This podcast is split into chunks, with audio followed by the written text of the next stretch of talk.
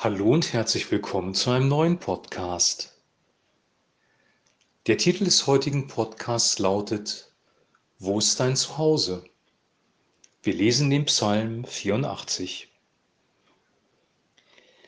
Ein Psalm der Söhne Korach vorzusingen auf der Gittit. Wie lieb sind mir deine Wohnungen, Jahwe Herr der Herrscharen. Meine Seele verlangt und sehnt sich nach den Vorhöfen Jahwes. Mein Leib und Seele freuen sich in dem lebendigen Gott. Der Vogel hat ein Haus gefunden und die Schwalbe ein Nest für ihre Jungen. Deine Altäre, Jahwe Herr der Herrscharen, mein Gott und mein König.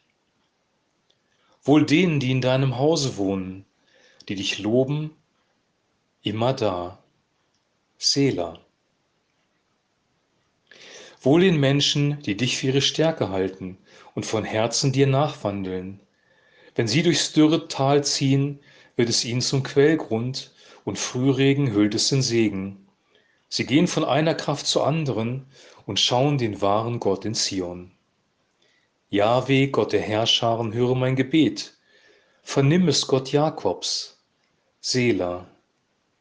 Gott unser Schild, schaue doch Sieh doch an das Antlitz deines Gesalbten.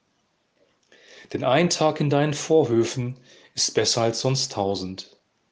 Ich will lieber die Hütte, die Tür hüten in meines Gottes Haus, als wohnen in der gottlosen Hütten. Denn Gott Jahwe ist Sonne und Schild. Jahwe gibt Gnade und Ehre. Er wird kein Gutes mangeln lassen den Frommen. Jahwe, der Herr der Herrscharen, wohl dem Menschen, der sich auf dich verlässt. Soweit der heutige Text. Psalmen sind fast schon poetische Lieder oder Gebete, die von Gott sprechen, von dem Weg des Menschen durch diese Welt, von Nöten und Problemen, von der Reaktion Gottes darauf, vom Leben allgemein. Und dieser Psalm dreht sich ja um die Frage, wo ist dein Zuhause? Und wo ist dein Zuhause ist auch die Frage, die diesen Podcast überschreibt. Und der Psalm beginnt damit, dass der Psalmist schreibt, dass die Wohnungen Gottes lieblich sind und seine Seele sich sehnt nach den Vorhöfen, nach den Vorhöfen Gottes. Also die Wohnung Gottes, das Haus Gottes, die Gegenwart Gottes, die Ewigkeit, ja, sein, sein Wohnort ist das Schönste, was es überhaupt gibt im ganzen Universum. Der Psalmist sehnt sich danach, weil er die Gefallenheit, die Zerbrochenheit der Schöpfung offensichtlich sieht und weil er weiß, nur bei Gott ist wirklich mein Zuhause. Mein Leib und Seele freuen sich in dem lebendigen Gott. Das ist auch interessant, dass der Psalmist sich ganzheitlich an Gott freut. Nicht nur mit der Seele, nicht nur intellektuell, sondern auch mit seinem Leib. Sein ganzes Wesen, sein ganzes Leben freut sich über Gott. Gott ist jemand, über den man sich freuen kann. Gott ist jemand, von dem Liebe, Güte und Barmherzigkeit ausstrahlt, der auch gerecht ist, der eine Grundordnung hat, die wohltuend ist und der ein Haus hat, einen Wohnort in den Himmeln, der ja voller Herrlichkeit ist, voller, voller Gutem. Leib und Seele freuen sich darüber. Dann benutzt er das Bild eines Vogels, das ein Haus gefunden hat, eine Schwalbe, ein Nest für ihren Jungen, deine Altäre, ja wie Herr der Herrscher. Er benutzt ein Bild aus der Natur. Ein Vogel baut sich ein Nest. Dieses Nest ist das Zuhause für die Jungen des Vogels. Und genauso ist die Gegenwart Gottes unser Zuhause.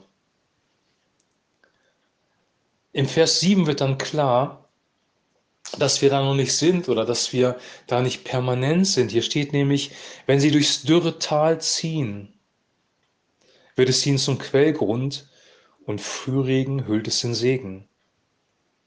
David hat im Psalm 23 vom Tal des Todesschattens gesprochen und hier wird ein dürres Tal beschrieben.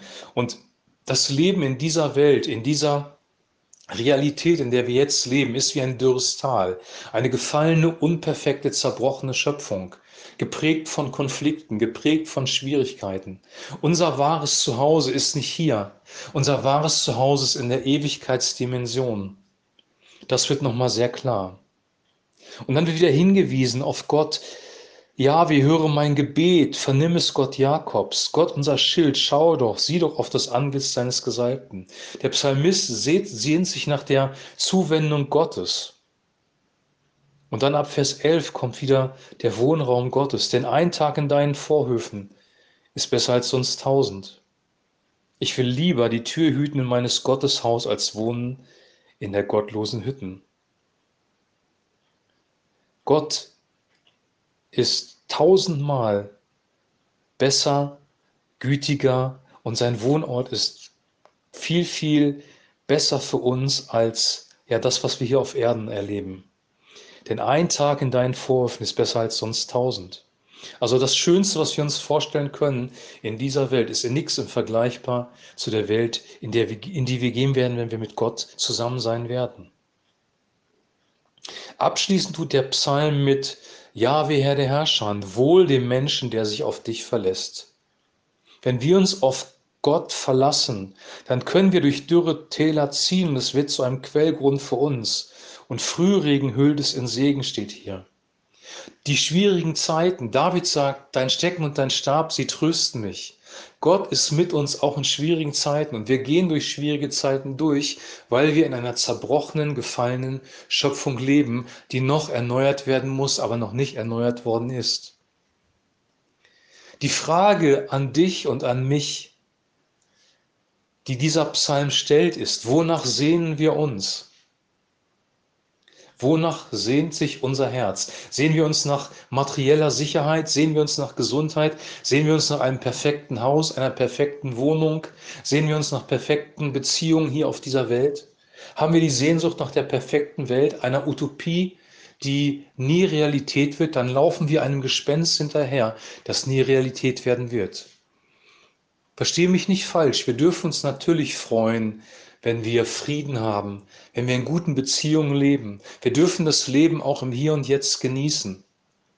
Es, ein, es, kann ein schönes Leben sein, wenn Gott dabei ist, aber ohne Gott sind alle materiellen Dinge nichts wert, ist deine Gesundheit nichts wert. Ohne Gott ist alles nichts, weil er ist das Zentrum. Die Psalmisten schreiben auch von der Schönheit, die Gott geschaffen hat in dieser Welt. David war ein König, der auch sich das Leben gut gehen lassen hat, als es die Möglichkeit dazu gab.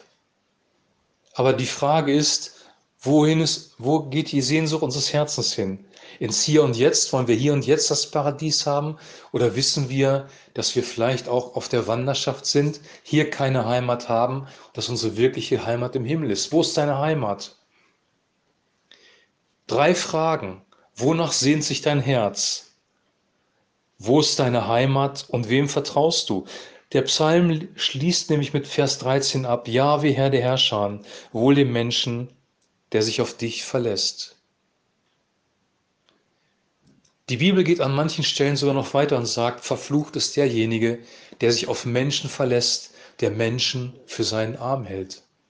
Menschen sind genauso wie diese Schöpfung gefallen, unzuverlässig, unperfekt. Paulus geht so weit in einem Anflug, man würde heute sagen, von, von Melancholie oder Depression, dass alle Menschen Lügner sind. Und irgendwo stimmt das auch. Jeder Mensch ist zerbrochen, gefallen, genauso wie diese Schöpfung. Das heißt, unser wahrer Friede kommt von Gott allein. Die Frage gilt dir persönlich. Was ist die Sehnsucht deines Herzens? Wo ist dein Zuhause? Wo ist deine Heimat? Und wem vertraust du? Und mit dieser Frage möchte ich dich jetzt alleine lassen. Lies diesen Psalm 84 in der Lutherbibel besonders schön übersetzt. Luther hatte ein Gefühl für Poesie, für Dichtung, für Sprache und die Lutherbibel bringt das besonders gut rüber.